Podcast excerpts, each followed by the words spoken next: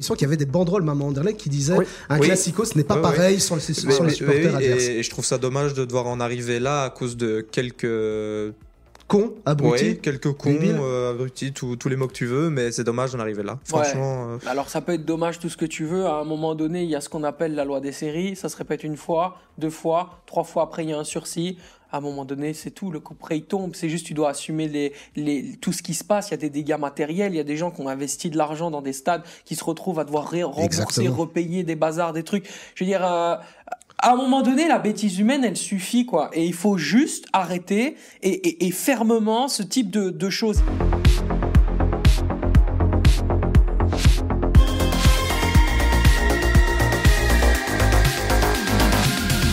Salut tout le monde, vous regardez le noyau dur, votre émission 100% football belge, votre émission radicale, votre émission de passionnés pour euh, des acharnés. On est sur toutes les plateformes de stream, je le cesse de le répéter à chaque émission, donc YouTube, Facebook, TikTok, mais aussi sur les, les plateformes de podcast, Apple Podcast, Spotify. N'hésitez pas à nous laisser des étoiles, c'est important aussi pour le référencement. On ne le dit pas assez et ça nous fait plaisir aussi d'avoir votre avis, d'avoir vos avis, vos opinions sur les différents sujets qu'on aborde ce soir parce qu'on va avoir de beaux sujets et surtout on a des beaux mecs ce soir. Que des mecs classe. Je vais commencer par l'invité. C'est un mec qu'on connaît peu. Enfin, il revient depuis. Euh, enfin, je sais pas. Il, revient de, de vacances. Je sais pas où il était, mais bon, Patrick de Belgium Touch est notre invité ce soir. Première fois euh, qu'on présente l'invité. Je suis très content d'être là euh, pour une émission super intéressante, de tous vous revoir et voilà, enfin un duo qui va voir le jour aujourd'hui, mais j'en dis pas plus. Bah oui, parce qu'en fait, euh, pour euh, l'avant-dernière de l'année, on voulait simplement être euh, entre nous, avec l'équipe du Noyau Dur, et on va représenter l'autre Belgium Touch, Musamel. Salut Muse Salut les gars, ça va? Bah, ça va, très bien. Content d'avoir un... ouais, très content. enfin un acolyte pour pouvoir défendre tes idées. On va défendre ensemble nos idées, je pense. on est assez d'accord sur plusieurs choses, donc ouais, c'est content. Même si j'aime bien Jules. Ah bah oui, non, mais Jules, Jules, on l'embrasse aussi, ah, un très très très bon gars. Qu'est-ce qu'il y a, Sacha Sacha Tavoleri, s'il vous plaît. Bonjour à tous. Ça va les copains Tout le monde va, bien ça va, Ah ouais, non, mais j'ai adoré le. Même si j'aime bien Jules, genre dire vraiment, écoutez, voilà, on, a rien, rien contre Jules. Rien contre lui aussi, quand même, il existe. mais Patrick, c'est Patrick. Allez, non, on embrasse euh, Jules de joueur belge. Il n'est pas là ce soir. C'est un autre, un autre gars qu'on connaît bien, qui est toujours aussi stylé. Ça fait un petit temps aussi qu'on l'a plus vu. Clément. Et je l'avais dit en off, c'est peut-être l'un des plus beaux du plateau. Ouais, mais bon. Regardez-moi ça, comme il est, comme il est non, mais il est pas mal, il est pas mal. En fait, si. t'as vraiment travaillé un nouveau petit style. Ouais. Bah, la, la petite beubare là. Attends, on m'envoie dans la fosse au Lyon. Je suis le seul représentant de joueurs belges face à deux Belgium Touch, et on essaie de me saucer, donc ça va. Ça va. non, on te met à l'aise. Tout, tout, va bien se ah passer, hein, les gars. On est entre nous, il y a pas d'invité, donc on peut vraiment se lâcher. Pour l'avant-dernière du noyau dur, on a pas mal de beaux sujets. Hein, on l'a dit. Hein, donc il y avait les, les, Diables Rouges, le tirage au sort, même si ça fait un petit temps euh, euh, que ce tirage s'est produit. On va quand même revenir là-dessus. On va revenir aussi sur le classico et une info qui est tombée au moment où on enregistre euh, l'émission, c'est effectivement pas de supporters à l'extérieur pendant les matchs. Bon, est-ce qu'on est, d'accord avec ça ou pas? On, on en débattra tout à l'heure. Et puis on va parler aussi de nos clubs belges et de la Ligue des Champions. Est-ce qu'on a le niveau en Ligue des Champions? Eh bien, on en débattra euh, tout à l'heure et on commence tout de suite avec le premier sujet d'un notre invité, Patrick. C'est le joueur de la semaine. Vous regardez le noyau dur, l'avant-dernière de cette saison. L'avant-dernière pas de cette saison, mais l'avant-dernière de 2023, parce qu'on en aura encore plein pour 2024. On a pas mal de surprises, donc euh, ça sera un peu plus tard. On vous dévoilera ça un peu plus tard euh, dans la saison. Mais donc, Patrick, le sujet, ton joueur de la semaine, qui est ce joueur? Direct de retour et direct, moi en premier. Je direct la pression. Je vais donner mon joueur. La facilité aurait été donnée, évidemment, vu du match ben, d'hier dimanche, Union Charleroi, un joueur dont je m'excuse encore une fois, dont j'ai osé mal parler, ah. Amoura. Mais on choisit pas la facilité ici. J'ai envie de mettre un joueur en avant, un joueur qu'on a tous critiqué ensemble, en cœur, mais qui là quand même revient bien et c'est à souligner, c'est évidemment Yuri Tillemans qui euh, là sort de, de, très bons matchs face à des, des, très gros adversaires, donc avec Aston Villa euh, face à Arsenal et Manchester City plus que la performance que, que je, ce que je vais mettre en avant, c'est pas forcément la performance en elle-même. Il n'a pas, il a pas non plus pondu 2 9 sur 10, mais c'est le fait que petit à petit, il, est revenu euh, ben, dans le 11 euh, d'Aston Villa. On, avait en plus, on en avait parlé, je me souviens, on avait dit, est-ce que euh, Tedesco, entre guillemets, c'est son travail de remettre Tillemans en selle? Je me souviens avoir dit, Tedesco, il n'a pas le temps avec les Diables Rouges. Lui, il doit prendre les joueurs qui, qui fonctionnent. Mais par contre, Unai Emery, lui, avait cette possibilité de euh, pouvoir essayer de le remettre en selle parce que Tillemans, ça reste un joueur qui était capitaine à Leicester, une équipe qui à un moment jouait les 4, 5, qui place en première ligue.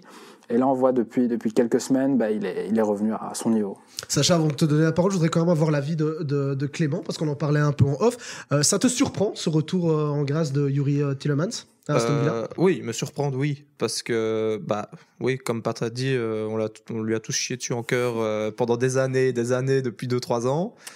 Et je trouve qu'il est remonté assez vite, en fait. Parce que, et surtout, c'est intéressant que c'est un peu plus haut sur le terrain.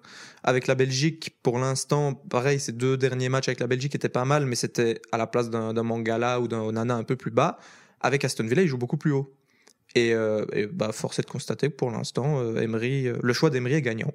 Sacha, un avis sur euh, Yuri, d'accord avec euh, Patrick? Alors d'abord, je trouve que Patrick a extrêmement bien fait son joueur. Je tiens à le dire, franchement, je trouve que bravo, bravo. Je trouve ça vraiment bien expliqué. Tu as donné tous les arguments pour euh, pour convaincre quelqu'un de d'aimer Yuri Tillemans. Par contre, là où je trouve qu'il y a juste une petite chose qui devait être dite et qui ne l'a pas été, c'est qu'il faut toujours mettre un astérix quand on met Yuri Tillemans. Parce qu'il faut toujours deux joueurs derrière lui pour qu'il soit bon. Voilà. Ça, c'est quand même la base aujourd'hui de, de, de ce qu'on voit dans le match face à Manchester City de son équipe d'Aston Villa, dans le match euh, de euh, d'Aston Villa pardon face à Arsenal. Il est extrêmement bon et il est beau à voir jouer parce que derrière il y a du Douglas Luiz, parce que derrière il y a un, un véritable pare-choc qui s'appelle Boubacar Kamara qui sont en train de faire des saisons absolument incroyables et lui dans cette rôle de dévotion offensive où en fait il a une liberté totale, il est absolument brillant dans le fait de trouver les intervalles, les petites passes justes, il est en confiance et il n'est jamais entre guillemets mis, je dirais en difficulté dans son secteur de difficulté, c'est-à-dire derrière la ligne médiane. Ouais. Et justement, le fait qu'il soit meilleur avec deux joueurs derrière lui, on parle beaucoup d'un remplaçant à De Bruyne Ouais. à cause de ses errements, de ses problèmes euh, physiques, etc. Est-ce que dans l'éventualité où De Bruyne ça ne refonctionne pas au début ou voilà, on sait jamais, une nouvelle blessure peut vite arriver. Est-ce que Tillemans pourrait pas être une euh, Mais tiens, Muse, euh, pour répondre à cette question, est-ce que Tielemans Tillemans pourrait est un bon remplacement à Mais c'est un débat qui date et ça date pas d'aujourd'hui. Moi, je me rappelle déjà un ou deux ans, on disait déjà plusieurs fois, Tillman ça fonctionne pas au milieu de terrain parce qu'il est seul et c'est pas son vraiment son rôle de jouer en 6 Et on se disait avec Patrick ou euh, même sur Twitter, on disait c'est pas mieux de le coupler avec un autre milieu box to box, l'avancer un petit peu, qui- qu'il ait plus de liberté et qui joue mieux. Et je me rappelle ce débat-là, c'était même avant la Coupe du Monde et plusieurs fois on disait pourquoi est-ce qu'on ne le fait pas jouer avec Amadou Onana directement dans un milieu à deux? Et on l'a jamais eu. Et là avec Aston Villa, il joue un peu plus haut, des meilleures performances et ça se voit. Maintenant, est-ce qu'il est brillant? Parce que l'équipe en elle-même est, est brillante ou alors vraiment on doit louer Ah. euh, bah, ses exploits parce que on doit rappeler Aston Villa, je pense, est troisième Ouais. aujourd'hui. Troisième 35 points. Unai Emery, je pense, fait un travail euh, très très bon au niveau du collectif. Patrick, est-ce que euh, finalement on doit se dire, est-ce que Yuri Tillemans se démarque ou tout simplement ça fonctionne bien parce que l'é- l'équipe tourne bien? Bah, c'est un tout, je pense, hein, parce que euh, c'est une équipe, déjà, il faut voir l'effectif. Il y a un joueur qui a fait le sens inverse un peu du Tielemans cette saison, parce que Tielemans, il faut dire, il a commencé la saison avant d'avoir sa première titularisation, il a dû attendre longtemps. Par exemple, il y a un joueur comme Moussa Diaby qui, à l'inverse, a commencé titulaire, et au final, Emery a, on va dire, repensé son, collectif pour intégrer un Tielemans dans une sorte, ouais, derrière Watkins, carrément. Donc je pense qu'on est obligé de mettre en avant aussi Yuri lui-même parce que voilà la place il était la chercher. C'est pas juste Aston Villa marche bien, il est dedans et voilà. Je pense qu'il apporte une vraie plus-value. Et pour ajouter, Unai Emery disait déjà en pré-saison, Yuri Tillmans devra se battre pour gagner sa place et il s'est battu et au final, voilà. Selon est toi, il a gagné sa place Pour moi, actuellement, il a gagné sa place. Parce qu'il il est quand même dans une équipe qui, euh, encore une fois, euh, se sert de lui dans ses plus grandes qualités. Et encore une fois, il est vraiment dans le, le je dirais, le secteur le plus concurrentiel de celui des Diables Rouges, c'est-à-dire le fameux half space, les 30, euh, on en parlera d'ailleurs avec le match, euh, le match du Classico qui a été vraiment la clé euh, par rapport au half space, mais on va voir que tactiquement, de plus en plus, les entraîneurs utilisent en fait ce, ce, ce fameux, ces fameux 30 mètres adverses pour à chaque fois mettre à mal l'adversaire. Unai l'a magnifiquement fait, mais grâce not- notamment à, à Yuri Tillemans. Après, il y a tellement de concurrence dans ce secteur-là chez les Diables Rouges que quelque part, c'est à lui de faire le choix. C'est à lui de se dire est-ce que je me mets dans la catégorie, disons-le, celle de Kevin De Bruyne et j'essaye de me taper avec lui pour être considéré comme le numéro 2, le backup, arriver en cours de match et venir prouver, montrer ce que je fais à, Manchester, à Aston Villa, pardon, mais le faire chez les Diables Rouges? Ou alors est-ce que je, en fait, je redeviens le joueur moyen que je suis au milieu de terrain dans la fameuse euh, ligne médiane? C'est ça qui est fou, quoi. T'as deux joueurs complètement différents, qui ont deux états d'esprit complètement différents et deux caractères parce que Yuri Tillemans avec Aston Villa quand il est vraiment le leader d'attaque parce que c'est ça, c'est un leader d'attaque avec Watkins, tu l'as dit, avec un Léon Bailey, avec même un Moussa Diaby qui peut rentrer. Il adore jouer dans les combinaisons jeu court. Il est excellent, il fait des talonnades, il, pro- il propose des choses et tu vois qu'il est libre dans son football.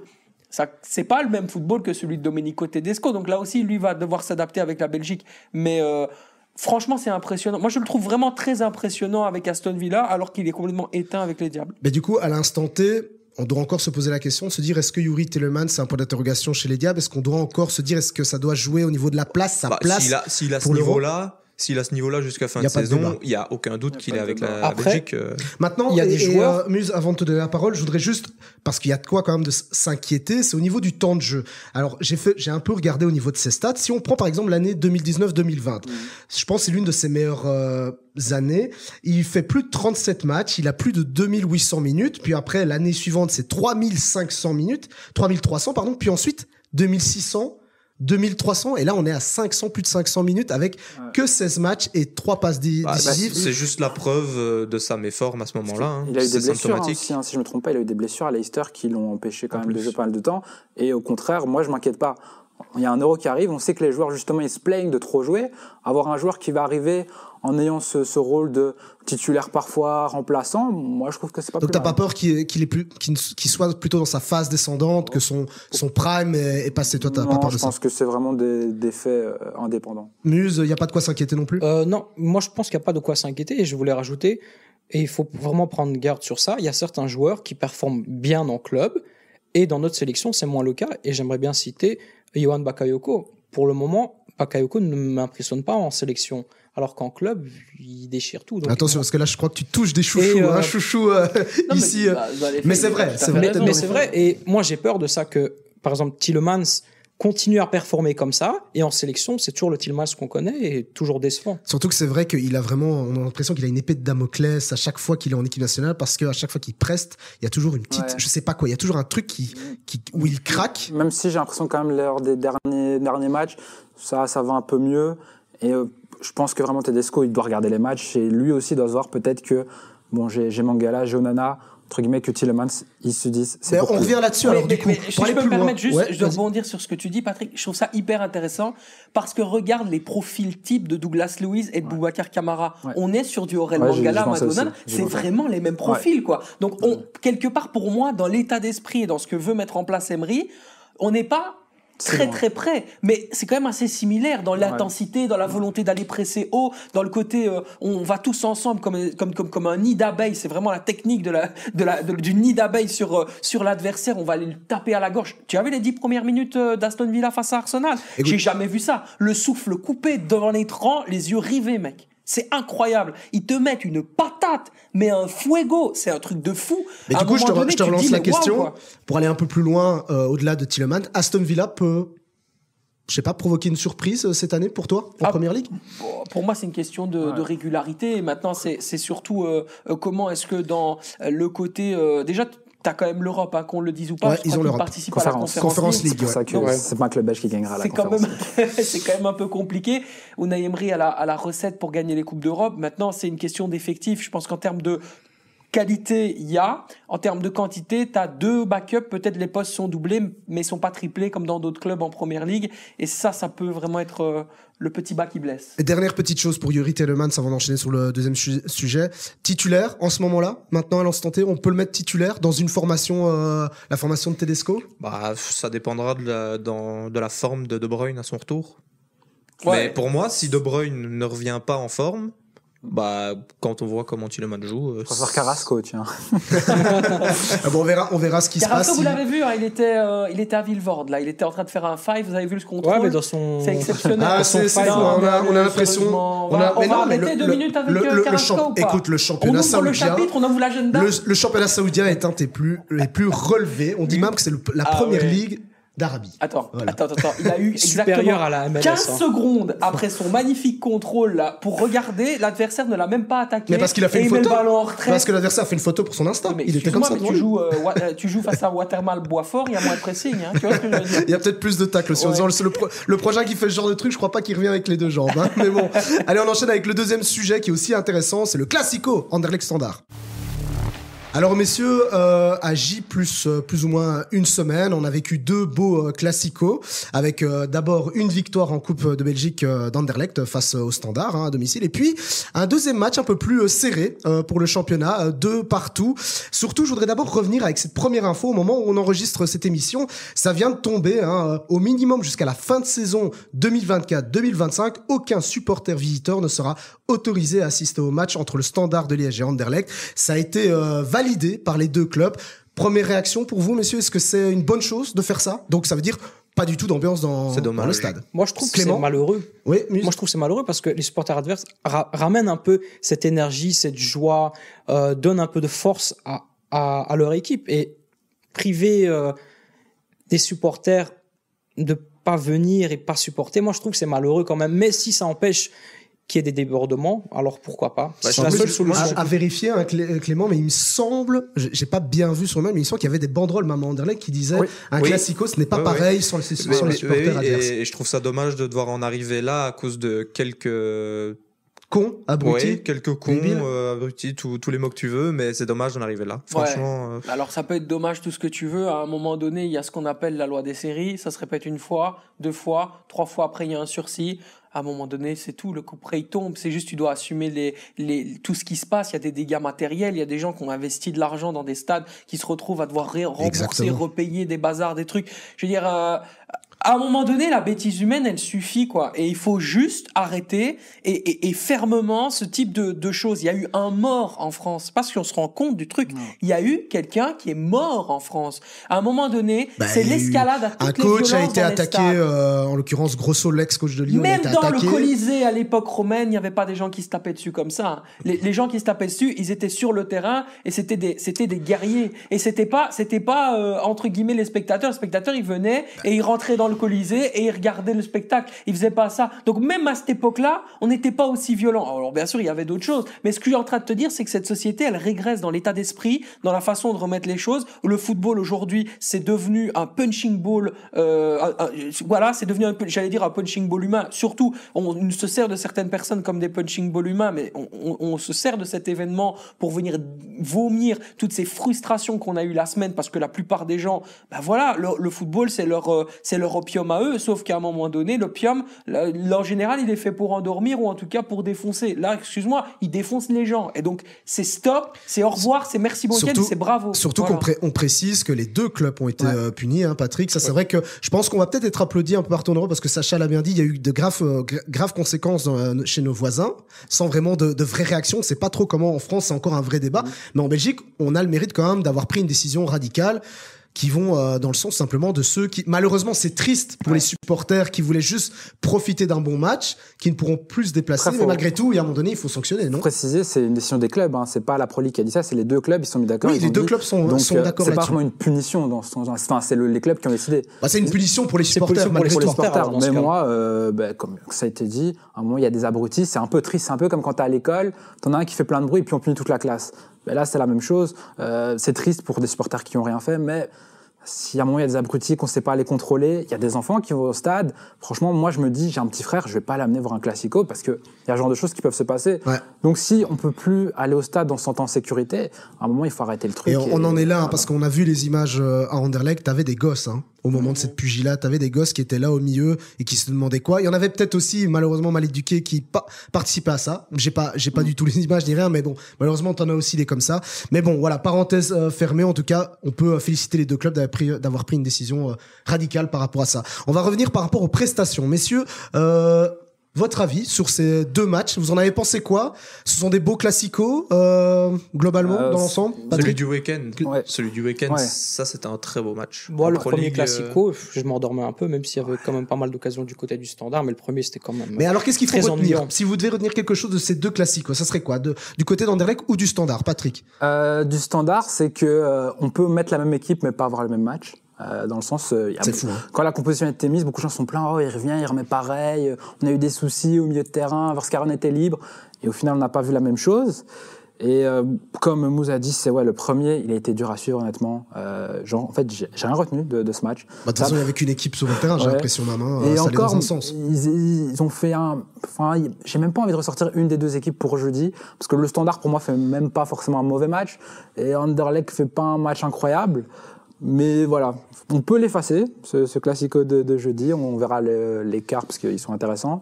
Mais celui de dimanche, j'ai envie de, de, de parler un peu du Standard, parce que le Standard, ça a vraiment été une équipe qu'on a critiqué parce qu'il y avait vraiment ce différentiel domicile-extérieur. Et je pense que le fait que ce soit un classico, c'est quelque chose qui a pu gommer cette différence parce qu'il n'y a pas besoin de motiver les joueurs, il n'y a pas besoin de public pour que les joueurs se motivent pour un classico. Et là, ça s'est vu. J'ai moins ressenti ça à Anderlecht. Peut-être que le stade explique quelque chose. Mais euh, en tout Tu cas, trouves qu'il n'y a pas beaucoup d'ambiance? J'espère peut-être c'est les TV qui coupent les micros, je sais pas. Ouais, mais c'est bon, c'est un secret pour personne. Mais euh, peut-être aussi un peu de la suffisance hein, du côté des supporters, comme des joueurs. Je ne sais Ouais. pas, après avoir gagné je pense le que premier le, match. premier bruit, c'est un moment, c'est quand Théo Léoni- touche le ballon. Tu vois que c'est le chouchou du stade, donc là, le stade se met euh, en feu. Mais je pense, je me dis même pour les joueurs, dans un classico, si ton stade, il est pas en feu, c'est dur. Mais ce que, ce- pour revenir sur le standard, on en a parlé euh, dans la dernière émission, ce qui est, ce qui est dingue, hein, Sacha, et c'était un peu prémonitoire, c'est de se dire, le standard, des fois, il peut, il peut, tu l'as même très bien dit à un moment donné, il peut, sur 10, 15 minutes, il peut euh, survoler la compétition dans son jeu, etc. Et on a Ouais. l'impression, pour une fois, à l'extérieur, dis-moi si je me trompe, on a senti un peu ce standard qui en voulait, qui voulait quelque chose. Moi, je pense que. Alors, je vais peut-être prendre un, un prix parti où, où les gars, voilà, tu- vous allez tous me dire, oh, tu t'avances. Je trouve que le standard, il a trouvé sa formule. Karl Loufkens, il a, il a compris comment il fallait jouer maintenant. Avec un, un milieu de terrain bien impactant, bien resserré, un- une espèce de Kawabe qui joue partout et nulle part à la fois, mais qui est dans un, dans un rôle d'espèce de numéro 10, euh, numéro 8. euh, euh, il appuie, il a une très belle passe, etc. On va lui donner beaucoup de liberté de jeu, avec, euh, avec surtout des, des, des, des Isaac Price qui font un travail de fond, etc. En fait, le gros problème du standard, c'est qu'il n'y avait pas de lisibilité et d'interrelation entre le milieu et, et- et l'attaque. Aujourd'hui, il y a tellement de milieux de terrain et tellement d'anticité avec des joueurs de ballon qu'aujourd'hui, le schéma, il est très très clair. On a Kanga, on a tous les joueurs et à un moment donné, la seule profondeur qu'on va aller chercher, c'est la profondeur de Kanga. Mais au moins, les joueurs savent ce qu'ils doivent faire. Aujourd'hui, les consignes, elles sont comprises, elles sont mises en place et l'identité, elle est, elle est, elle est en place. Tu veux dire Si que ça a servi de déclic? ça- Ça a servi de déclic, euh, ce match, je pense Absolument. Mais si tu ajoutes à ça la mentalité et le fait que certains joueurs peuvent se sublimer, bon, évidemment, on va pas passer à côté de la performance de Nathan Ngoy, mais on y reviendra parce que visiblement, je dois dire que c'est le GOAT, je vais le faire.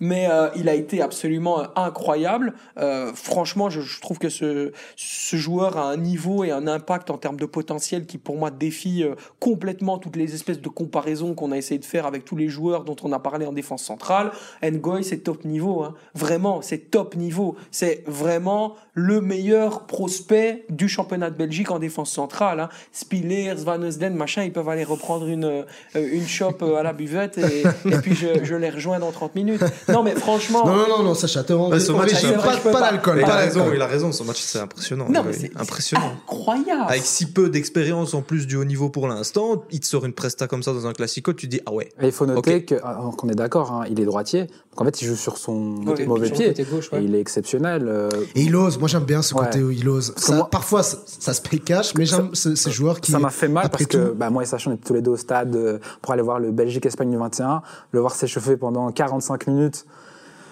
Ouais. Ça a fait mal, mais c'est un joueur euh, voilà, quoi, qui. Il, Enfin- qui aurait eu sa place à côté de Connie de Winter. Ah, ça, c'est sûr. Largement, largement. Devant Connie titulaire. Winter ou derrière Connie de Winter? Non, bah, en- tous les deux en défense centrale. Non, mais euh. si tu devrais choisir un des deux. Ah non, non, Connie, euh, c'est peu on va se calmer. euh, non, Allez, mais franchement. revenons non. sur Anderlecht sta- standard, Muse. Euh, D'accord avec euh, ben, l'avis de Clément, Sacha même de, de Patrick sur ce standard quand même qui s'est quand même Bah, réveillé. moi, le premier, premier classico, franchement, comme j'ai dit, je me suis endormi. C'était, il y avait rien de marquant. Ok, 2-0, très beau, but- très beau but de Mario Struycken, Sander Streyer, tout ça. Bah, on peut quand même bien, dire, on peut quand même mais- dire que Anderlecht euh, sur ce match-là, même si c'est peut-être un, je te rejoins un match euh, peut-être où on s'endormait, bah, surclassé un peu le standard. On, on peut oui, pas forcément. oui, Anderlecht a surclassé parce qu'ils ont su finir leur- leurs occasions. Ce qui n'est pas le cas du standard. Et c'est pas ce qui manquait du côté du standard, les occasions. Ils ont eu leurs occasions, ils n'ont pas su finir. Et c'était ça la différence. Anderlecht a su finir, ils ont terminé 2-0, merci, au revoir.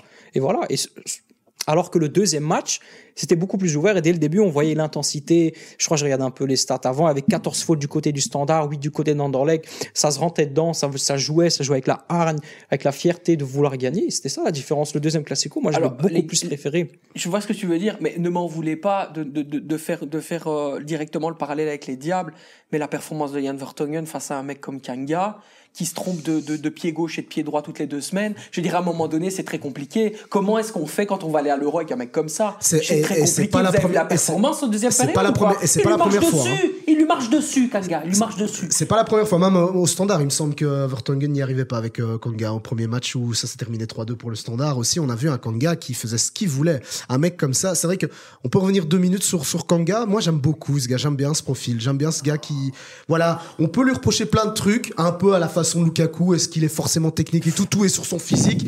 Ouais. Je dis pas, je dis pas qu'il est le même niveau que Je vois ce Lukaku, que tu veux attention, dire mais parce tu que la vois, comparaison s'entend effectivement. Voilà, dans le c'est- moi, c'est plutôt dans le côté il manque un peu d'intelligence. bourrin. Il manque d'intelligence. Les enjeux, hein, parfois. euh, C'est quand même grave, quoi. Dans le positionnement, dans, dans la façon dont. Parfois même, il gagne des occasions pour son équipe. il a pas le pied qui tremble dans son, euh, à son, devant son, enfin, quand il marque, hein, face à Oui, Anderlecht, bon, tu joues à Anderlecht avec. euh, Casper. Ouais, voilà, avec.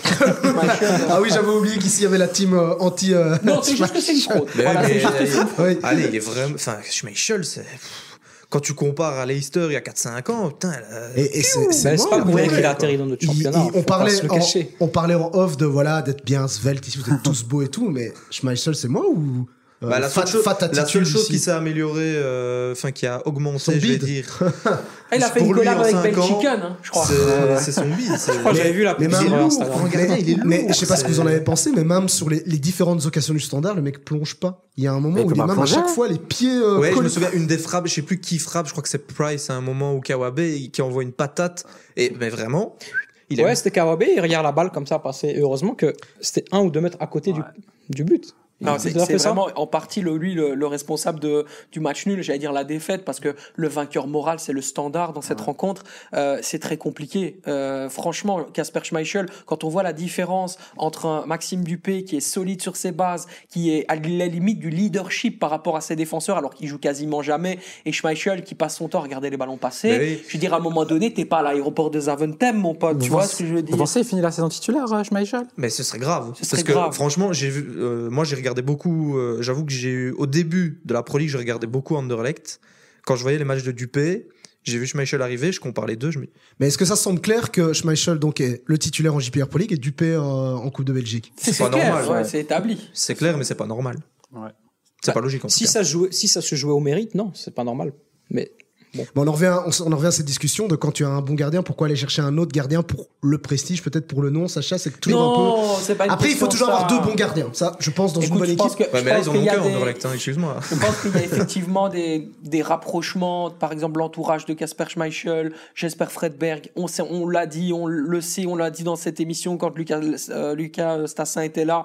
Euh, politiquement, il y a des choses qu'on ne contrôle pas à Anderlecht ou sur lesquelles on n'a pas de mise. Il y a certainement quelque chose de dano-danois euh, qui, se, qui, qui fait en sorte qu'aujourd'hui, il a considéré que c'était une opportunité de faire venir Casper Schmeichel, le considérer comme une opportunité, d'accord, mais une fois qu'il est euh, dans ton club, tu as un peu l'impression que ça devient un problème, tu es obligé de le mettre titulaire parce que si tu ne le mets pas, c'est compliqué. Et je répète, ce mec-là, il décide d'arrêter les séances d'entraînement quand il le veut. Ça s'est passé à l'OGC Nice, ça se passe certainement aujourd'hui à Anderlecht, c'est pas normal. On parle du plus grand club de Belgique dans les titres, c'est quand même fou quoi. Mais tu en peux plus- pas avoir ça. En plus, est-ce que tu n'avais pas dit, quand Schmeichel est arrivé, on en avait un peu parlé, que de base, ils avaient promis à Dupé d'être titulaire Ah et finalement, ils ont fait venir Schmeichel. C'est exactement ce qui Des s'est passé. incompréhensions. Sur Anderlecht, euh, messieurs, euh, rapidement, euh, que, Ah. que peuvent-ils espérer en Coupe de Belgique? Est-ce que vous les voyez finalement faire un, un beau parcours? On rappelle que le prochain adversaire, c'est l'Union en quart de finale. Un Malheureusement, dans, dans un, dans un tirage qui était enregistré à l'avance, ils ont tiré comme par hasard Lyon.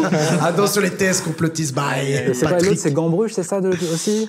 Euh, Je je- pense je- faut que je Ouais, revoie. Mais en tout cas, je crois que l'Antwerp a une voie royale jusqu'à la Ouais, finale. son côté, il est vraiment tranquille. hein. Mais bon, vite, vite fait, Anderlecht, il y a quoi Est-ce que ça- ce match peut les, peut les atteindre psychologiquement pour la suite? Ça se joue à l'Union. Donc il y aura, Ça il y aura se joue, Ostend- c'est Union. Il y aura Ostende, euh, RWDM, OHL Antwerp, Bruges, euh, la Gantoise et alors euh, Union. euh. Anderlecht. Alors du coup, sur Anderlecht, est-ce que ce match peut les, atteindre psychologiquement par rapport à, la suite? Non, je pense pas. Ils ont, pris une remontada 2-3 euh, à Sclessin et ça les a pas atteints euh, psychologiquement. Donc je pense pas que un match nul ou bon, au final, ils auraient pu gagner, ils auraient pu perdre, ça va pas les atteindre. Euh, non. Ben, On verra de toute façon la suite des prestations euh, Bon. d'Anderlecht. J'aimerais, parce qu'on n'a pas parlé quand même, euh, parler du, du retour de Yari Très Karen, Ouais. euh, quand Oh, même. c'est- Ouais, très bien. Euh, On aura l'oc- on prometteur. aura- on aura l'occasion de revenir hein, sur les différentes prestations de Yari Verskan si ça, ça se passe bien pour lui. D'ailleurs, n'hésitez pas justement sur les réseaux sociaux à donner votre avis sur la prestation des Anderlechtois, des, des Standardmen euh, sur euh, YouTube, sur toutes nos plateformes de stream et comme ça on pourra en débattre dans les prochaines euh, émissions. On passe tout de suite au football international, messieurs, avec la Ligue des Champions. On doit avancer hein, dans l'émission euh, du noyau dur. Bah oui, je voulais l'entendre sur moi, Ben oui, Patrick. je sais, je sais, mais Patrick, on aura l'occasion, promis, promis, dans la, la, la toute dernière émission, on pourra revenir sur les prestations de certains joueurs, notamment Yari euh, Verskaren, en espérant que tout se passe bien pour lui, euh, qu'il ne soit pas, qu'il ne rechute pas euh, d'une grave blessure. Mais donc, du coup, la Ligue des Champions euh, et nos clubs belges. On commence par une minute de silence. Ah ouais, c'est On dur. quand pourrait, on sur pourrait. une heure d'émission, On une minute de silence, tu vas Euh, pas une minute, tous les on va, on va spectateurs, peut-être faire 5 secondes de, ouais, de, de silence parce que tellement c'est catastrophique. Mais du coup, on- ça, ça, ça vaut le débat. On en a pas, pas mal parlé euh, des prestations de Lanter. Maintenant, c'est aller un peu plus loin dans la réflexion, messieurs, c'est de se dire est-ce que finalement nos clubs belges ont le niveau pour la Ligue des Champions? Et pour vous lancer sur le débat, je, vous, je, re- je recontextualise un tout petit peu. J'ai été un peu repêché euh, dans l'histoire de nos prestations euh, en Ligue des Champions. Par exemple, si on reprend l'année 2017-2018, c'était Anderlecht en Ligue des Champions. Le résultat, c'est une victoire, cinq défaites. Ensuite, outre Bruges, qui a eu pas mal de participation, on note Genk en 2019-2020. En même temps que Bruges, Genk, c'est un nul, cinq défaites. Bruges, à ce moment-là, c'est trois nuls, trois défaites.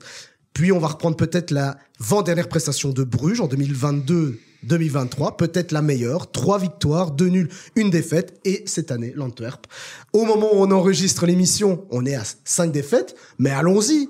Visons la sixième défaite, on ne joue que le Barça. Donc voilà, on va relancer la question. Euh, Muse, est-ce qu'on a le niveau en Ligue des On Champions n'a ni le niveau ni le budget pour euh, espérer aller loin en Ligue des Champions. Le max, maximum, maximum qu'on peut espérer, c'est les huitièmes et ça s'arrête là. Bah, si c'est déjà les huitièmes, pardon, je pense Ah ouais. que c'est déjà une belle prestation. Moi, moi, ma question, c'est simplement, est-ce qu'on a vraiment le niveau même dans les poules? Bah, ce qui est triste, c'est que chaque année, on a un club belge qui va en Ligue des Champions et euh, 5 fois sur 6, il va, on- il va se ridiculiser et nous faire perdre des points euh, à l'UEFA, alors que ce serait peut-être plus logique d'avoir, à la limite, pas de club en Ligue des Champions. Bon, ce serait triste, mais je pense que pour le coefficient UEFA Et pour les diffuseurs, hein, et pour pour les, RTL, diff- ouais, ça bah, serait pour les plaisir de diffuseurs, pas- ce serait triste, mais ne pas être obligé de pour le coefficient UEFA, ce serait quand même beaucoup mieux d'avoir des clubs, moins de clubs en Ligue des Champions. Bah, de toute façon, chaque année, on en a qu'un ou deux grands maximum. Je crois que je crois que ça arrivait même qu'une fois qu'on en ait deux. ben, c'est- Donc en 2019-2020, t'avais Genk et Bruges. Donc peut-être pas de clubs en Ligue des Champions, mais plus de clubs en Europa et en conférence. Et là, c'est peut-être des compétitions qui sont plus au niveau de, de notre championnat. D'accord avec ça, idée, Patrick Je suis. Non, moi je suis pas d'accord. Je pense que. Pas d'accord Par faut- exemple, 2017-2018, Anderlecht, il faut venir dans le groupe, ils font 5 défaites, mais tu avais Paris et le Bayern Munich. Donc euh, il y a Ah, il, est, honte. il est bon, hein, Il y a il, a, aucune il a honte de travaillé aussi l'histoire, mais c'est bien, Ah, mais c'est vrai, c'est vrai. Le club de Bruges a montré que, bah voilà, c'est le match qu'ils font au Bernabeu face au Real Madrid. Si un club travaille bien, il peut, à un moment donné, euh, ne pas être ridicule avec des champions. Euh, on le voit, il y a d'autres clubs, enfin la Copenhague avec des champions qui font, elle est respectable. Est-ce que Copenhague est meilleur que nos clubs belges? Moi, C'est je sais intéressant, pas, hein, je pose ça. la question. Bah, à la limite. Lens, cette saison. Mais tu, tu veux dire quoi? Tu veux dire que, ah, vas-y, mettons le, mettons le, le- le doigt là où ça fait mal. L'Antwerp, c'est une honte cette année. C'est une honte pour le football belge, oui ou Je non suis, je suis partagé. En fait, c'est ce qui est chiant, c'est euh, comment les matchs se sont passés. Parce qu'en fait, ils t'ont donné de l'espoir pour après te le reprendre, et c'est ça qui énerve. Mais au final, l'Antwerp, c'est la première fois qu'ils viennent. Ils sont face au Barça, c'est le Barça. Porto, c'est une équipe qui, voilà, chaque saison passe des tours, pas aller en quart de finale. Le Shakhtar, voilà, on sait qu'il y a des choses qui se passent en Ukraine, mais c'est une équipe qui était faire nul face au. Ils ont été faire nul, ils ont Mais battu c'est- le Barça. Est-ce que c'est le même Shakhtar qui a, Ils ont été mis Shakhtar en qui a, difficulté, je crois qu'ils ont perdu face au Shakhtar. Et surtout, Shakhtar battu l'expérience de le Ligue des Champions. Oui, le Shakhtar, c'est une équipe qui a l'expérience, qui a, qui a sorti Rennes en Europa League la saison passée. Donc au final, pour moi, c'est comme un enfant. Tu fais faire ton premier contrôle de maths, tu as 2 sur 10 parce que c'est la première fois que tu faisais des maths. Mais en fait, c'est une équipe Oh, qui pas a... tous, hein, Patrick. Moi, mon premier contrôle, Non, moi c'était un. j'avais. Ah, mais ouais, mais moi, moi, je tapais déjà parce le Moi, j'ai quel, séché le contrôle. quel joueur, quel joueur connaît avec des champions à l'Antwerp Il y a Toby, Alderweireld, il y a peut-être Ekelenkamp avec l'Ajax qui a dû faire démonter. Ekdal sur le côté gauche, je crois. Voilà, mais voilà, en fait, c'est une équipe qui ne connaît pas. Donc pour moi, c'est un apprentissage. Ok, ils ont pris une défessée. Mais je pense que si tu refais ça la saison prochaine, peut-être ça va pas se passer comme ça. Mais moi, Sacha, attendez, Sacha, ouais, je, je Sacha. pense, je, je pense légitimement que quand on parle de Ligue des Champions, on parle d'une équipe capable d'aller chercher, euh, je dirais, une continuité ou une vraie campagne. Euh, L'exception qui confirme la règle, c'est évidemment le club de Bruges avec les huitièmes de finale, mais aujourd'hui, aucun club belge n'est capable d'avoir une régularité sur une période comme la Ligue des Champions. C'est très très compliqué. Le Shakhtar est dans un niveau euh, budgétaire et, des de niveau de joueurs qui n'est pas atteignable pour les top belges. Et aujourd'hui, c'est très compliqué pour un club comme l'Antwerp qui a déjà atteint son summum de savoir se renouveler. L'identité même d'un club belge, c'est pas d'aller fonctionner en Ligue des Champions. C'est ça qui, est- c'est ça que je, je, je- j'essaye de Donc tu rejoins l'avis de, de Clément en fait, qui dit que peut-être peut-être plus se concentrer sur l'Europa League et la Ah, Conférence League. mais en tout cas, l'Europa League déjà oublie, tu iras pas, tu la gagneras pas. Par contre, la Ah non, conférence mais performer. Per- ben, performer, performer, l'Union l'a fait. Je pense que la limite du club belge en Europa, c'est la même chose, c'est les quarts de finale. La limite du, d'un club belge en Ligue des Champions, c'est la même chose, c'est les huitièmes de finale. Donc aujourd'hui, on voit les plafonds de verre. Pour moi, ils sont très clairs. Ligue des Champions, le plafond de verre, c'est huitième, le plus haut possible, hein, le, l'extrême du haut. Là, quand tu frappes, tu sens vraiment le, le, le verre sur ta tête, c'est ça. L'Europa League, évidemment que c'est les quarts de finale parce que chaque équipe belge s'est tapé les dents contre ça. Et puis, pour moi, la demi-finale en Conférence League, c'est le maximum pour les clubs belges. Donc, on n'a pas encore aujourd'hui un club capable de gagner une Coupe d'Europe vu le niveau. Mais je vous trouve, je vous trouve on- assez dur et on je l'a te pas donne la encore parole, aujourd'hui. Mais, mais euh, ce que dit euh, là Sacha, et je te, je te, je te donne euh, tout de suite la parole, je vous trouve quand même un peu dur parce que malgré tout, faire une demi ou un quart en Europa, en Conférence League pour un club belge, c'est déjà, c'est quand même très bien, non? Oui, c'est pas mal. Mais je trouve que, et d'ailleurs on en parle beaucoup depuis un moment, que le championnat belge commence quand même un peu à augmenter, que ce soit au niveau des effectifs, devient de plus en plus compétitif. Je pense qu'on peut être optimiste dans le sens où il y a de plus en plus d'anciens joueurs, d'anciens grands joueurs qui hésitent de moins en moins à venir dans notre championnat. Mhm. Ça va créer bah, quelque chose, plus, plus d'expérience finalement. Bah, regarde de l'année à Anderlecht par exemple, tu vois, ce genre de joueurs qui hésitent- Dolberg, des mecs comme ouais, ça. qui hésitent de euh, moins en moins à venir dans notre championnat, qui vont, qui vont Non, mais pouvoir, Torgan euh, aussi. Enfin, je veux Ouais, dire. même un Torgan Hazard qui vont pouvoir créer un truc un peu plus compact, un truc un peu plus expérience. Et alors là, pourquoi pas commencer à avancer et aller de plus en plus loin en compétition oui, européenne. alors, je comprends. L'idée, je comprends. Et ça s'entend totalement, Clément. Le problème, c'est qu'aujourd'hui, c'est pas avec des, des comment est-ce qu'on dit? Tu, tu, tu fais pas du, du neuf avec du vieux tu vois ce que je veux dire? Aujourd'hui c'est l'identité même d'une équipe qui doit être mise en place. Qu'est-ce qui s'est passé euh, avec le club de Bruges? L'histoire du club de Bruges en huitième de finale c'est l'histoire d'un avènement. C'est l'histoire d'une d'une apogée. C'est l'album de section d'assaut tu vois ce que je veux dire? On est sur un truc c'est impossible. Bah la ref euh, frérot section d'assaut c'est le sang hein, calme-toi. Oh, en gros, on est sur, on est sur le top du top. C'est qu'à ce moment-là, à ce moment-là, Bruges était intouchable en championnat, était absolument intouchable. C'était, ils avaient leur schéma, tout était mis en place. Mais Elle tu ne penses pas qu'ils peuvent aller plus loin. Mais encore- Parce que là, là où Patrick a peut-être raison et c'est justifié, tu ne penses pas que cette régularité qu'il manque, selon toi, ça peut pas se travailler avec les années, Bah oui. avec l'expérience? Oui, une fois tous les 10 ans. Et tu vas taper la tête en huitième. Parce qu'on le voit un peu avec la RDV aussi, je pense que c'est une question de cycle, c'est des clubs qui doivent grandir dans leur championnat. L'Antwerp, je pense, entre guillemets, le titre n'était pas déjà censé arriver la saison dernière, mais ils, ils doivent grandir en championnat, euh, prendre de l'expérience, aller peut-être en Europa League, parce que l'Antwerp, au final, même, ils ont même pas pu se faire les dents en Europa League, Mhm. en passant, en faisant un huitième de finale en Europa League, en rencontrant un gros club, c'est là directement en Ligue des Champions. Donc, euh, bon, il y a l'exception de l'Union qui a réussi à direct faire un quart de finale en Europa League, mais je pense que Bruges, ils se sont construits. Ils ont fait, d'abord, on fait le match face au Real Madrid. Après, il y a l'année, ils sont dans le groupe de la Lazio, si je me souviens bien, où ils sont proches de passer en huitième. Et ils font 3-3, je crois, ouais. Et puis, euh, Euh, ouais. ils font une barre, même, je pense, à la fin et tout. Ouais. Et puis, au final, la saison, peut-être leur moins bonne saison, mais vu qu'ils ont cette expérience, ils sortent des poules. Donc l'Antwerp, pour moi, je sais pas si ça va le faire, parce que d'ailleurs, on devrait parler de Van Bommel et son, ses stats en Ligue des Champions. Ah, Ouais, c'est catastrophique. Bon, jamais, après, ne, ouais. critiquons pas, ne critiquons pas le coach parce que faire un doublé, en- c'est quand même pas mal. Mais c'est vrai qu'en Ligue des. Champions, triplé même, pardon, excusez-moi, avec la Super Coupe. Mais c'est vrai qu'en Ligue des Champions, ça crée un peu euh, muse. Je, je te pose aussi cette question, comme ça tu pourras réagir.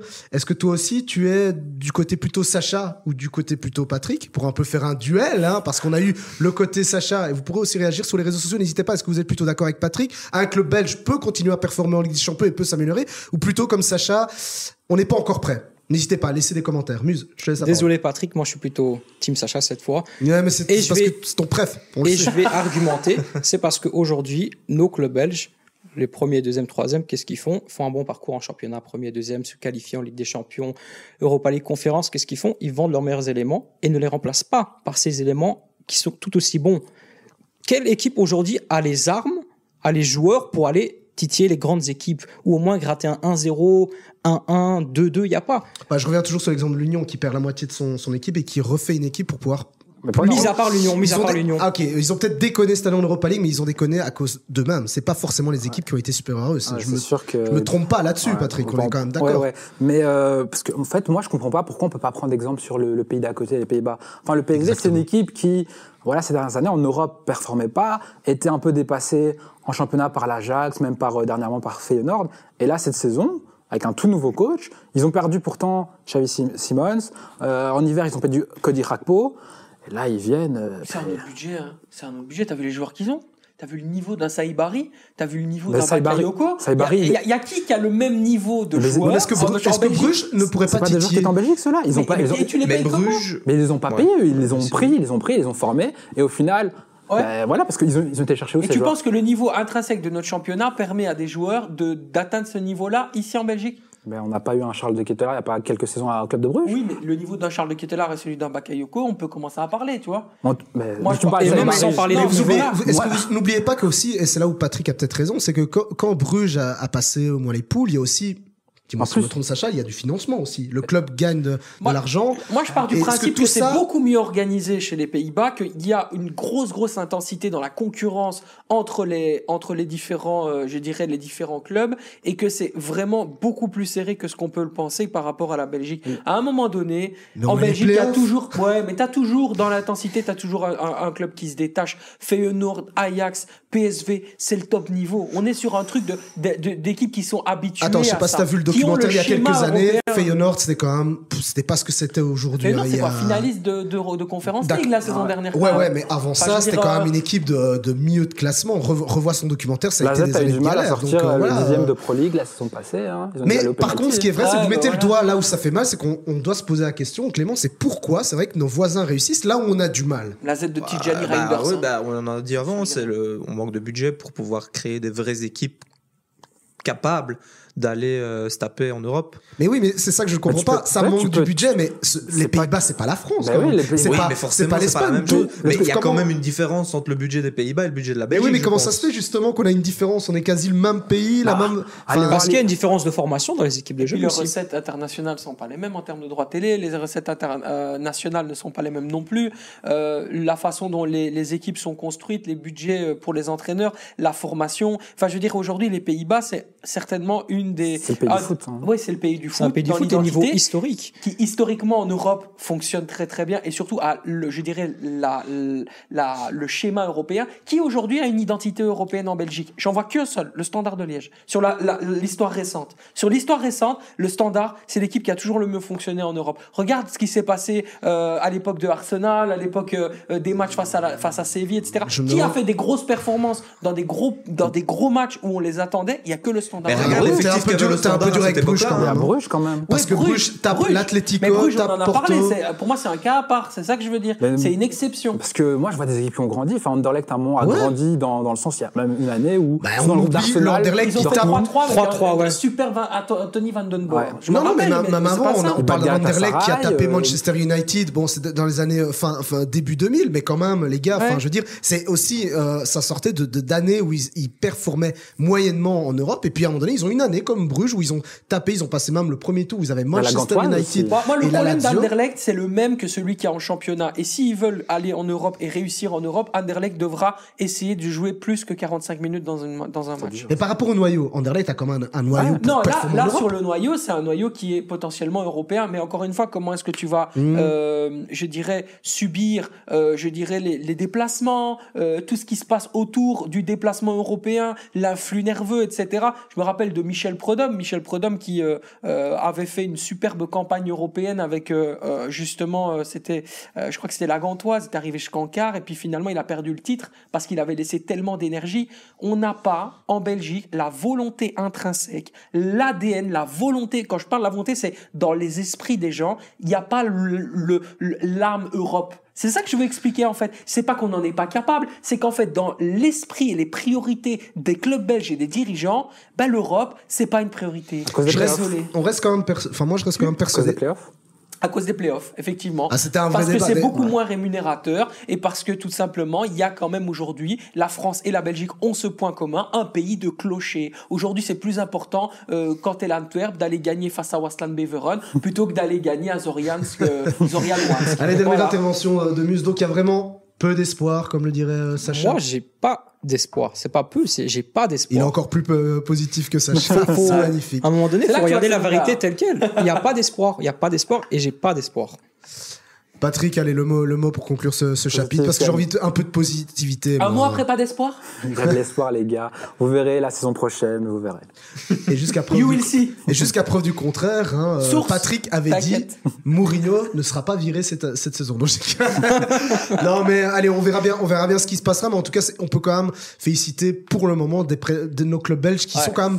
On en a pas mal en Europe et c'est quand même c'est quand même chouette de voir euh, que nos équipes quand même gagnent. Et euh, et euh, pour l'instant ben, on a peut-être quasi 80% de nos équipes qui vont passer l'hiver Si on se base sur le schéma brugeois, logiquement, cette saison, l'Union Saint-Gilloise est champion de Belgique, va en Ligue des Champions et euh, défonce absolument mon argumentaire. Et la et la Coupe de Belgique? Et le la doublé Coupe de Belgique, oui, bien sûr, sont capables. Ils sont capables de le faire. Bon, on verra ça. On sera très attentif sur le- la dernière prestation euh, européenne de nos clubs. hein. De toute façon, au moment où on enregistre, forcément, c'est la semaine où il y aura euh, ben, euh, ces matchs-là. Donc, du coup, ben, on pourra en rediscuter euh, dans la dernière émission de cette année 2023. Et on passe tout de suite au dernier euh, chapitre avec un sujet plutôt froid, mais c'est toujours intéressant d'en parler. C'est les diables et le tirage de l'euro. Et ouais, ça commence à cailler ici, mais on va se réchauffer avec ce beau sujet parce que pour terminer l'émission l'avant-dernière de l'année 2023, on doit parler. On avait parlé. C'est ça qui est beau dans le noyau dur, c'est que on faisait des préfastes avant le tirage et maintenant on va débriefer et on va voir si. Je pense même qu'on peut féliciter Muse parce Voilà, que c'est quasi un des seuls, c'est même le seul à avoir trouvé deux équipes. Deux sur bah, trois. bah oui, deux sur trois. En plus que, allez, on va on va répéter quand même le groupe de Moi, la j'avais dit Belgique. la Roumanie quand même, on l'a pas Ouais, dit. mais hein. non, mais quand même. Ah, Muse, dit il a dit. Roumanie. J'avais commencé, Ouais, ouais, j'avais commencé. Muse, il a quand même dit donc Belgique, Slovaquie, Rom- euh, Roumanie. Il y a juste le dernier, mais bon, Oh. c'était Et toujours ça, c'est parce que je compliqué. voulais un peu de piment, j'ai choisi l'Italie. Bah Donc oui, mais peut-être sûr. que j'aurais fait Mais un à 3 sur l'inverse, 3. eh ben, C'est du vrai coup- que les pâtes arabiata sont délicieuses. Alors du coup Belgique, Slovaquie, Roma- Roumanie et ben, playoff winner B. Donc ça veut dire que ça peut être soit Israël, l'Islande, l'Ukraine ou la Bosnie-Herzégovine. Messieurs, un avis sur euh, ce tirage, Clément. Bah, je pense Clément. que en termes de niveau, je pense qu'on pouvait pas espérer mieux, hein, parce que c'est vraiment le, le- je crois qu'on a le groupe le plus abordable du C'est chapeau chaud. 1. C'est chaud. Dans le chapeau 1, on a le groupe le plus abordable de très très loin quand tu compares par exemple à la France qui se tape euh, l'Autriche et euh, les Pays-Bas, je crois. Bon après l'Autriche, voilà. Forcément, nous on a galéré contre l'Autriche. Je pense pas que la France aura autant de mal contre eux, mais ça reste une équipe qui joue quand même bien. Ouais, qui a Enfin, tapé l'Allemagne euh, en match amical, faut pas En l'oublier. plus, ouais, qui ne tape pas l'Allemagne en 2023 France. C'est vrai. La. France. Et non, mais du- pour revenir sur ça, le fait que ça soit peut-être abordable ou pas, est-ce que c'est une bonne chose pour les Belges d'avoir finalement un Oui. abordable? Comme vu que c'est de nouveau, je reviens toujours avec ça, mais comme c'est une nouvelle équipe, c'est le premier tournoi d'une toute nouvelle génération. Je pense que c'est bien de démarrer mollo. Mm. mollo. Voilà, parce que même si les équipes sont abordables sur le papier, ça reste un euro, donc ils vont tous, tout, tout le monde va tout donner. Donc le niveau ne sera pas le même que dans les qualifs. Oui, et puis surtout, euh, enfin alors moi c'est pas un argumentaire qui tient parce que Domenico Tedesco l'a dit, mais je suis quand même très étonné qu'il y a personne qui ait relevé que pour moi c'était une ânerie. Le fait de dire que oui, la Slovaquie a gagné tous ses matchs dans un groupe où à un moment donné, euh, t'as des, des, des joueurs de Roumanie. P1 et de promotion qui peuvent C'est être Tu citer un joueur slovaque C'est la Roumanie qui a gagné tous ces matchs. Oui, bien sûr. Bah, bah, je sais pas, moi, il y a le joueur du PSG, par exemple. Skriniar, tu vois.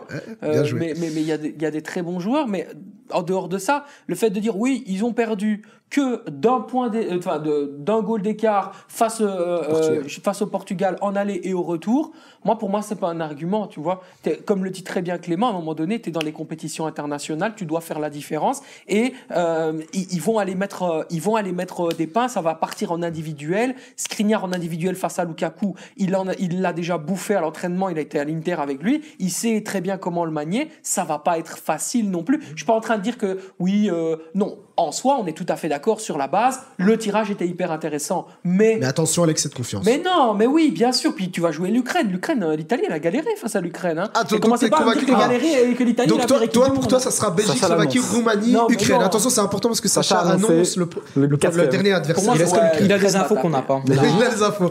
Muse, avant de donner la parole à Patrick, Vu que, vu que tu as été bon dans l'analyse, franchement, avec le recul, pour toi aussi, c'est c'est bien d'avoir ce, Moi, je pense que c'est le meilleur tirage qu'on pouvait avoir. Un groupe assez aisé, ou je vais pas dire très facile, où on va mettre 5-0 à toutes les équipes, non, loin de là.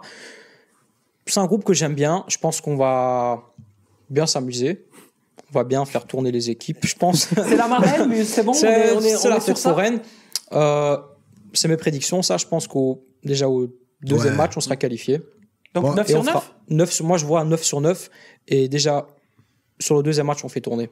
Patrick, on va, Deuxième Pat- match, on fait tourner. Patrick, Faire tourner Patrick, on va, on va s'amuser à match. Belgique, Faire tourner au Roumanie. troisième, euh, on va bien s'amuser devant notre Moi, télé, à regarder moi, un beau pas match vous. comme ça. D'ailleurs, euh, je vous préviens, aujourd'hui, c'est le dernier jour pour prendre vos places euh, pour l'Euro. J'ai pris mes places. Moi, j'ai pris Belgique-Roumanie, s'il y a moyen. Ah, mais t'as de Euh, la chance, tu t'as mis. Ah, tu t'es passé par le non, fan je suis club au, au tir- non, tirage au sort euh, sur Ah, le truc de l'euro. En gros, en janvier, vous, ils vous contactent pour savoir si vous avez réussi. Euh, moi, le, le groupe, évidemment, je suis content parce que je me souviens de l'euro 2021 où il y avait le groupe de la mort qui était France, Allemagne, Portugal, Hongrie. Les trois passent, les trois se font éliminer en huitième. Donc, avoir un gros groupe compétitif où tu es censé euh, te mettre direct au niveau, c'est pas forcément la bonne idée. Là, tu vas pouvoir grandir dans la compétition, prendre de la confiance, parce qu'il y a des joueurs qui font leur première compétition. Et euh, je me souviens en 2014, on avait quand même des joueurs qui étaient déjà référencés, mais tu sentais que c'était la première. Tu sentais qu'il y avait du stress. Donc là, être face à des nations un peu plus faibles, entre guillemets, même si par exemple le Skriniar, honnêtement, vu ses matchs au PSG, Bah, il ramasse des billets apparemment. Hein. Il regarde plus les, les billets par terre sur le terrain que regarder où va la balle. euh, Ouais. Si on a la rêve, pour ceux qui ont la rêve, hein, ce PSG Milan qui était quand même assez incroyable. mais bon, Mercenario. Mercenario. Voilà, c'est ce comme qu'avaient il dit le les supporters Comme de le Milan. dit. Mais euh, tiens, petite parenthèse, parce que c'est vrai qu'on est aussi un peu dans l'actu chaude. Euh, l'actu chaude. Doku, inquiet, pas inquiet? Non, ça va. Euh, non, On en revient un peu Je pense qu'il va revenir à assez ce vite. qu'on discutait avec Sacha, ce côté, ben voilà, le fait d'avoir un corps comme ça qui Pas explose très vite. Pas inquiet, attentif. Attentif. Parce que, quand même, à chaque fois qu'il y a une alerte, je, je ne peux je ne peux m'empêcher de regarder ce qui se passe et de surtout me déhyper. Moi, je me déhype direct. Euh, Dès qu'il y, a- Guardiola. dès qu'il- dès qu'il y a une petite blessure de Doku, tac, je, je, je, je sors un peu du, du train, tu vois. Ouais, Mais parce que Guardiola l'a précisé- précisé quand même que c'est un corps où il faut faire extrêmement attention parce Ouais, que son justement. explosivité. Et c'est euh, pour ça qu'il prend un petit peu plus de temps à revenir que normalement, parce que justement, il y a ce truc de. Bah, c'est un joueur qui est hyper explosif. Attends, toi, et c'est pour ça que. on, on le sait, tu, tu, tu roules en Ferrari, par Bien exemple. sûr. Et quand on roule en Ferrari, quand est-ce qu'on sort la Ferrari On la sort pas la semaine, on la sort le la. Ferrari. J'ai pas le permis. J'ai même pas le théorique. arrête, arrête. Mais il déjà- le Doku, c'est une Ferrari. Tu le sors le samedi, tu le sors le dimanche, mais tu le sors pas tous les samedis et tous les dimanches. Voilà. Mais donc peut-être qu'on rejo- ça rejoint un peu ce que disait Luz, qu'au deuxième match, on va peut-être préserver certains joueurs, notamment peut-être Doku. Non, mais si tu fais tourner à l'euro, Si- tu fais pas si tourner le au premier deuxième match, se passe bien. Tu Mais fais tourner au troisième. pas voilà, euh, si se elle est là pour moi. C'est qu'aujourd'hui, on est sur des plans en disant, ouais, de toute façon, on est plus fort que tout le monde, on va faire la différence, etc. Euh, Attention, parce qu'on est dans une compétition internationale où il y a beaucoup de surprises et qu'il peut y avoir des déconvenus, il doit y avoir une préparation, il va y avoir deux matchs en juin de prépa. Qu'est-ce qui se passera durant cette prépa? Ça, c'est une vraie question. Et aussi, comment est-ce qu'on monte en puissance? Comment est-ce qu'on va chercher les éliminatoires après? Parce que passer le, excusez-moi, mais si on passe pas quand même le pas possible. premier tour, C'est 16 sur quand même 24 qui une passent. honte, quoi. Tu vois, et il y en a combien t'as dit? 16 sur 24. 16 sur 24. Voilà. Voilà. Euh, Je veux dire, à un moment donné, tout C'est est chaud, dit hein. par rapport à ça. Et puis après, ben, on part sur, euh, sur les huitièmes. Est-ce qu'on sera prêt pour ces huitièmes? Est-ce que dans l'intensité, dans l'impact mental aussi, dans Ah, l'influx, est-ce qu'on saura aller enclencher le Alors je vais aller plus loin. Est-ce qu'on doit déjà se préparer mentalement à se dire il y a peut-être un quart de finale à jouer face aux Bleus, etc. Est-ce qu'on doit déjà être maintenant quand- comme quand ça tu vois le- de toute façon, je sais qu'on va perdre Bah, nous, nous, on le fait parce que. Et nous- boit santé tranquille. mais nous, on fait ces petites prédictions-là parce qu'on est des supporters. Mais Tedesco, je pense que il l'a déjà répété à chaque fois en interview, match par match. Ouais, mais Tedesco a posé avec la Coupe d'Europe et ça lui, est- ça lui allait très bien. Oui, Roberto aussi. hein. Roberto Martinez aussi. Ah oui, c'est vrai, c'est vrai. Ils, ont- ils l'ont tous fait en fait. Ils Euh, l'ont je tous t'explique, ils étaient tous présents. L'ont tous fait. Mais Tedesco, il a un truc un peu plus, euh, un peu plus classe. Ça nous rassure un peu plus que Martinez. Euh, mais donc, donc euh, du coup, pour la Belgique, c'est wait and see. Il- On doit passer, mais après. Ouais, mais j'aimerais revenir un peu sur les différents adversaires à l'Ukraine, parce qu'on a vu quand même le match hier, j'espère que vous avez regardé euh, le match euh, de 21h, là, euh, Barça-Girona, où il y avait Oui. deux des trois attaquants qui étaient ukrainiens. Tu te dis, ah ouais, c'est c'est une équipe, ouais. Si tu mets Modric hors Mais- Chelsea, C'est que- intéressant, hein, Patrick. Donc, je, je répète, ça peut être Israël, Islande, Ukraine ou la Bosnie. Qui tu veux avoir? Moi je crois, pff, qui je veux Parce que Sacha disait l'Ukraine, c'est sûr. Oui, honnêtement, euh, L'Ukraine va si, passer. si, sur pas. Après, on se disait pareil avec l'Italie euh, récemment. On disait, ah, il va y avoir Italie-Portugal, Ouais. la finale. Ils s'en fait sortir par la C'est Macédoine. même pas le même contexte, c'est pas la même histoire. Le Oh, que pour c'est horrible. C'est quoi ce tac C'est Franchement, horrible. je sens déjà Maman Aléole vibrer. Arrête, arrête, pas comme Un peu. ça. Mais il a fait un tacle à la Lukaku très tacle, d'ailleurs. Il faut, il faut signifier qu'on a de très bons défenseurs. Lukaku en est un. Ce très beau tacle, vous l'avez vu, hein, Ouais. j'imagine. Hein, des- euh, C'est c'est de là-dessus qu'il a la rouge, non Rouge, il n'y a pas rouge enfin, Sacha. Il va chercher le ballon et la cheville et les chaussettes, Ouais, tout ce que tu ça, veux. il prend absolument tout. Il Mais au moins, tuer on quoi, peut, mais, euh, on peut se dire que face à des mecs très euh, physiques euh, à l'euro, on aura des gars aussi qui vont répondre. Mais sont très Ah, mais, d'ailleurs, est-ce que. On a déjà parlé de Lukaku, on a eu des, des gens qui ont dit le pied qui tremble, tout ça. Honnêtement, dans une configuration à phase élimination directe, où la Belgique aura peut-être pas le ballon, est-ce que Lukaku c'est le meilleur attaquant à avoir? J'ai vu des débats comme ça en mode ouais, on met Lukaku euh, dans les phases de groupe et puis une fois qu'on a passé les phases de groupe, on met Openda. Mais là, C'est- Clément, ce que, ce que Patrick fait, C'est qu'il veut entendre ta réponse. Là, Qu'est-ce que tu en penses? Qu'est-ce que tu en penses? Moi, je, En fait, je- le trait de là, je me dis, c'est peut-être le problème d'avoir eu un groupe facile où je pense que Lukaku risque de marquer, honnêtement. Là, en gros, c'est Belgium Touch qui parle à joueur belge. hein, Ouais. voilà, voilà, il y a le là. à ce que tu dis. Allez, allez, les gars, les Parce que gars. j'ai vraiment l'impression, ben, en fait, on le voit, on peut regarder, je pense, leurs stats dans leur carrière. Lukaku, c'est un homme de, de régularité, c'est-à-dire dans un championnat, il va affronter euh, 15 petites équipes, il va marquer à chaque fois. Alors qu'Openda, tu sais que contre les gros, je sais, la saison dernière, presque en Ligue 1, il a marqué contre tous les gros. Là, cette saison, il a marqué contre le Bayern, il a marqué contre Leverkusen. C'est un mec des gros matchs. C'est, il aime ça, il aime Contre quand son City aussi en Ligue des Champions. Ouais, contre City, trois, trois buts. Est-ce que ce serait pas du coup le moment de profiter des matchs de mars et de juin pour retenter cet attaque à deux avec Lukaku? Pourquoi pas Parce que là, on va faire l'Angleterre. Ah non, ah non, alors là non, moi Non mon- non, non, non, moi je veux voir Kevin De Bruyne. Ah non, moi je Mais tu peux mettre De Bruyne avec ces deux-là Ah ouais, De Bruyne avec ces deux-là, et tu fais quoi avec le parc choc? Mangala, Monana, ça bouge pas mon petit pote. Attends. Non, non, non, non, non, ça reste Ouais, grave. alors, faut ça, bouge pas, ça mais bouge pas. Il- il a des T'as vu le match d'Orel Il face avec Tedesco. Ouais, ouais, mais- T'as vu l'entrée d'Onana? Ça bouge pas, mon pote. Défensivement, il a son, il a son 11 quasiment bouclé, euh, Tedesco. C'est le, le numéro 10. C'est comment est-ce que De Bruyne va s'articuler avec Doku, avec Bakayoko, avec euh, Lukaku? Ouais. C'est là où on joue. Et Openda, il est numéro 2 et il doit s'installer dans sa position de numéro 2, super sub, comme l'a très bien fait par exemple Mertens lors de la Coupe du Monde 2014, où il avait été Mais excellent. moi, moi je préfère sub. que Lukaku soit titulaire tout seul aussi, hein, que de mettre Openda euh, dans, Euh, dans le grand bain. Openda, Mais à un je moment dis, donné, il n'a pas le même rendement avec les Diables qu'avec Leipzig. Ouais, et c'est pas prêt d'arriver en deux euh, Et matchs la amicaux. différence, et si je peux me permettre juste la différence avec euh, Mertens, c'est qu'il avait déjà prouvé son, son statut de super sub. Que là, pour l'instant, Penda, j'ai l'impression qu'il se cherche encore en équipe nationale. Tu viens de le dire très ouais, justement. Honnêtement, moi- mais j'ai l'impression aussi, hein, si tu regardes tous les contextes où Openda a été mis, c'est des contextes bourbiers. On l'envoie dans une attaque à deux en Autriche, où en fait tu as Lukaku et Openda. La première mi-temps, les deux c'est pareil. Hein. Lukaku il fait pas une bonne mi-temps, les deux c'est nul, mais c'est lui qu'on sort. Et On puis, dirait qu'ils se parlent pas. ouais, et puis ils sont toutes seules sur leur île déserte, il n'y en a aucun qui se parle. Après, tu l'envoies face à la Serbie dans un match sans intensité, sans rien. Tu le fais, il le fait rentrer aussi dans un autre match. Azerbaïdjan, Euh, contre l'Azerbaïdjan, c'est 4-0. Aussi. Mais je, je pense que vous allez me détester. Je vais pas, je vais pas amener d'avenir, mais je vais plutôt vous poser une question. Quand, quand un joueur comme Openda, que, que j'adore, mais qu'en équipe nationale, même avec les espoirs, on il sort d'un, eu- d'un euro espoir où c'était, franchement, c'était pas beau à voir. Tu vas me moyen, dire, il y avait ce moyen. problème du mercat. On a l'impression, que- j'ai l'impression, dites-moi si je me trompe, si on va toujours chercher des excuses en équipe nationale pour Openda. Une fois, c'est parce qu'il y a le- son transfert. Une autre fois, c'est parce que c'est un mauvais match. Oh, à un moment donné, il faut aussi se poser Mais la après, question, c'est des avec excuses euh, valables, comme Patrick l'a dit. C'est toujours dans la situation bourbier où tu t'attends à ce qu'il fasse quelque chose, mais il n'y a pas moyen de faire quelque chose. Après, techniquement, je suis désolé. Comment est-ce qu'on voit Qu'est-ce que Zinedine Zidane disait de Karim Benzema? Je, je- C'est fou parce que j'ai vu le documentaire hier soir. Donc là, non, j'ai toute l'image en tête. seulement de voir le, le, le cas. euh, Sur- non, non, non, j'ai vu- j'ai vu le documentaire sur le Ballon d'Or 2022 Mm. qu'il est consacré à, à Karim Benzema. Qu'est-ce que Zinedine Zidane dit à ce moment-là? Il dit moi, ce qui m'impressionnait le plus chez Karim, c'était ses contrôles. Il avait la capacité de se mettre vers le jeu et toujours le ballon lui collait et toujours il prenait la bonne décision. Et dans le mouvement face au but, il avait toujours le, euh, le, mouvement et surtout la touche juste pour se mettre face au gardien, face au ballon et pour ne jamais être tributaire de son contrôle.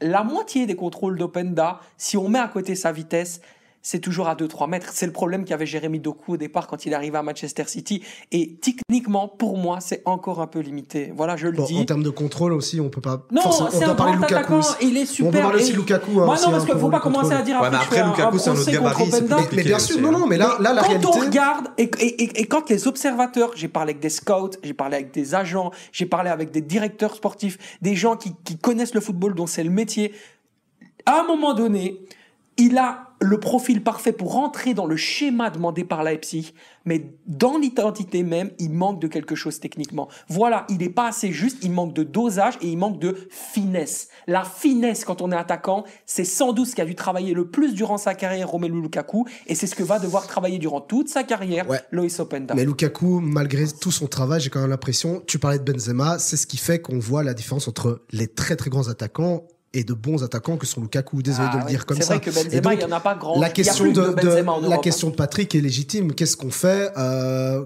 Et en plus, pour Qu'est-ce moi, qu'on teste? Euh, Parce qu'à un moment on donné, peut pas dire aussi ça là, peut peut-être bloquer. Sacha avait parlé, oui, c'est pas en deux matchs amicaux que Openda et tout. Un Divock Origi, il arrive comme ça à la Coupe du Monde de 2014, il a commencé sur le banc et c'est Lukaku qui finit sur le banc au final. Donc je pense vraiment que le contexte des matchs, les adversaires qu'on qu'on va pouvoir euh, affronter, je pense qu'il peut vraiment avoir quelque chose en plus. On avait déjà parlé, Lukaku, on ne sait pas si c'est peut-être sa dernière compète avec les Diables. Et Bah, De Bruyne, on- vous pensez, en fait, vous pensez que on sait Lukaku, pas- De Bruyne, c'est leur dernière euh, On sait compète pas si on met Lukaku, on sait pas si on met Openda, bah mets ton Batshuayi. Voilà, c'est bien. Ben oui. Qui par rapport à cette Belgique, question, c'est très important. Vous pensez vraiment que De Bruyne, Lukaku, c'est leur dernière C'est il faut y aller une dernière fois avec eux? Euh, Moi, je, pour- moi, je- Lukaku, j'espère pas. De Bruyne, Je crois pas c'est ça que tu viens de dire C'est ça que tu viens de dire Non, attends. Non, il espère pas que Il a dit Lukaku. euh, Lukaku, j'espère pas. T'es vraiment malhonnête. Bah donc il dit que De Bruyne, Lukaku, j'espère pas. Laisse-moi laisse terminer. De Bruyne, j'espère pas non plus, mais je pense que De Bruyne, il va dire c'est bon. Ouais, Peut-être au vu de son âge, parce qu'il a quel âge de Bruyne là 33, 31. 32, 32, 32, maintenant, hein. 31. 31. Non, hein. Pas Non, je crois qu'il a- il a il me semble qu'il avait 33, 32. mais bon, De Bruyne. Non, il a pas 33 ans, jamais. Bah, il a alors, 32, les gars. alors, il a 32. 32. Il a 32, Talent donc de- Ça disons l'Euro l'année hein. prochaine, 33. Prochaine Coupe du Monde, dans deux ans, 35 ans. Moi, comme moi, à je- 25 moi, je reste positif. J'ai l'impression que De. Bruyne, il pourrait encore se lancer pour le. Mais c'est un des joueurs qui se plaint le plus de, de jouer trop de matchs et du, Après- du- de la surcharge, donc je me demande Après, si- s'il joue à Nasser, ça, c'est un autre débat. Voilà, c'est un Mais, autre euh, débat. Non, mais par contre, c'est vrai que si la Belgique performe, c'est plutôt le genre de gars à faire. Bon, mais merci les gars, j'ai tout donné. Ciao. Ciao. Et disons, dans l'optique où on remporte l'Euro, est-ce qu'ils vont continuer? Qui ça? Euh, Je pense de- que si, Lukaku non, si on gagne l'euro, Si on gagne l'euro, Bruyne, pas. je pense qu'ils Ah, arrêtent. non, ça dépend, non. tout, tout dépend en fait. Est-ce que tu te dis, entre guillemets, bon, j'ai fait le truc, ou à la fin tu dis, putain, il y a une Coupe du Monde là dans deux ans et vas-y, on je pense que Mais là, là où Mus a peut-être raison, vois- c'est que j'ai l'impression, et on en avait parlé très justement, Sacha, on avait fait même une chronique, c'est cette mentalité belge de se dire, oh les gars, ce qu'on a fait, bonne chance après, parce C'est que nous, ce qu'on a là fait. C'est ça non, ne parlons plus des hasards. Non, mais c'est vrai. Je pense Sinon, j'appelle le Mba. C'est- non, mais on avait, une, on avait une vraie, un vrai sujet sur cette mentalité belge de se dire on a tellement performé que Ouais. qu'est-ce qu'on doit encore prouver? Donc, effectivement, là où je vous rejoins, et je rejoins Muse, sûrement si on gagne Merci. quelque chose, on peut dire au revoir à ces joueurs. Ouais, c'est certain.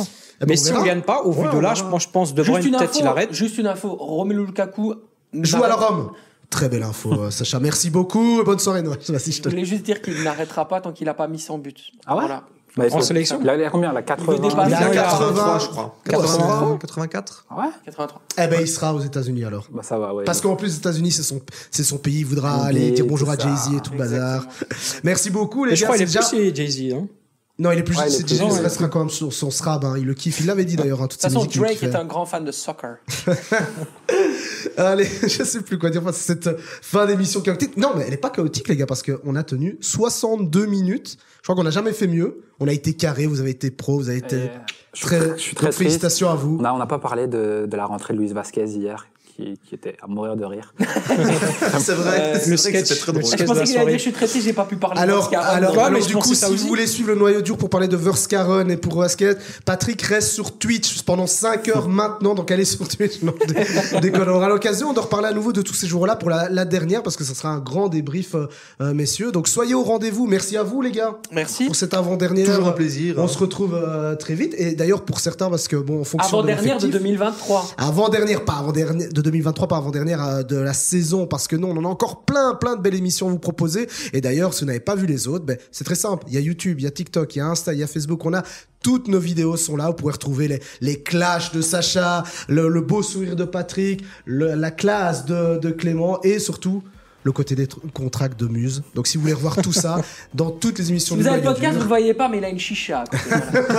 non, et on la voit pas non plus sur, euh, sur YouTube. Mais par contre, si vous la voulez cache bien, entendre la la, cache bien. la douce voix de tous nos chroniqueurs, on est aussi en podcast sur Spotify et sur euh, Apple. N'hésitez pas à mettre des petites étoiles, c'est important pour le référencement. On a besoin d'avoir aussi votre avis. On ne cesse de répéter et on a envie de vous entendre sur les différents sujets. Donc, on se retrouve très vite pour la dernière de 2023. Merci les gars. Et Merci. pour certains, Merci. passez les bonnes fêtes de, de fin d'année. Ouais, bonne fête. Déjà, ouais. Et pour vous, ben, rendez-vous la semaine prochaine pour une nouvelle émission de Noyau Dur. Ciao, ciao Peace out Salut tout le monde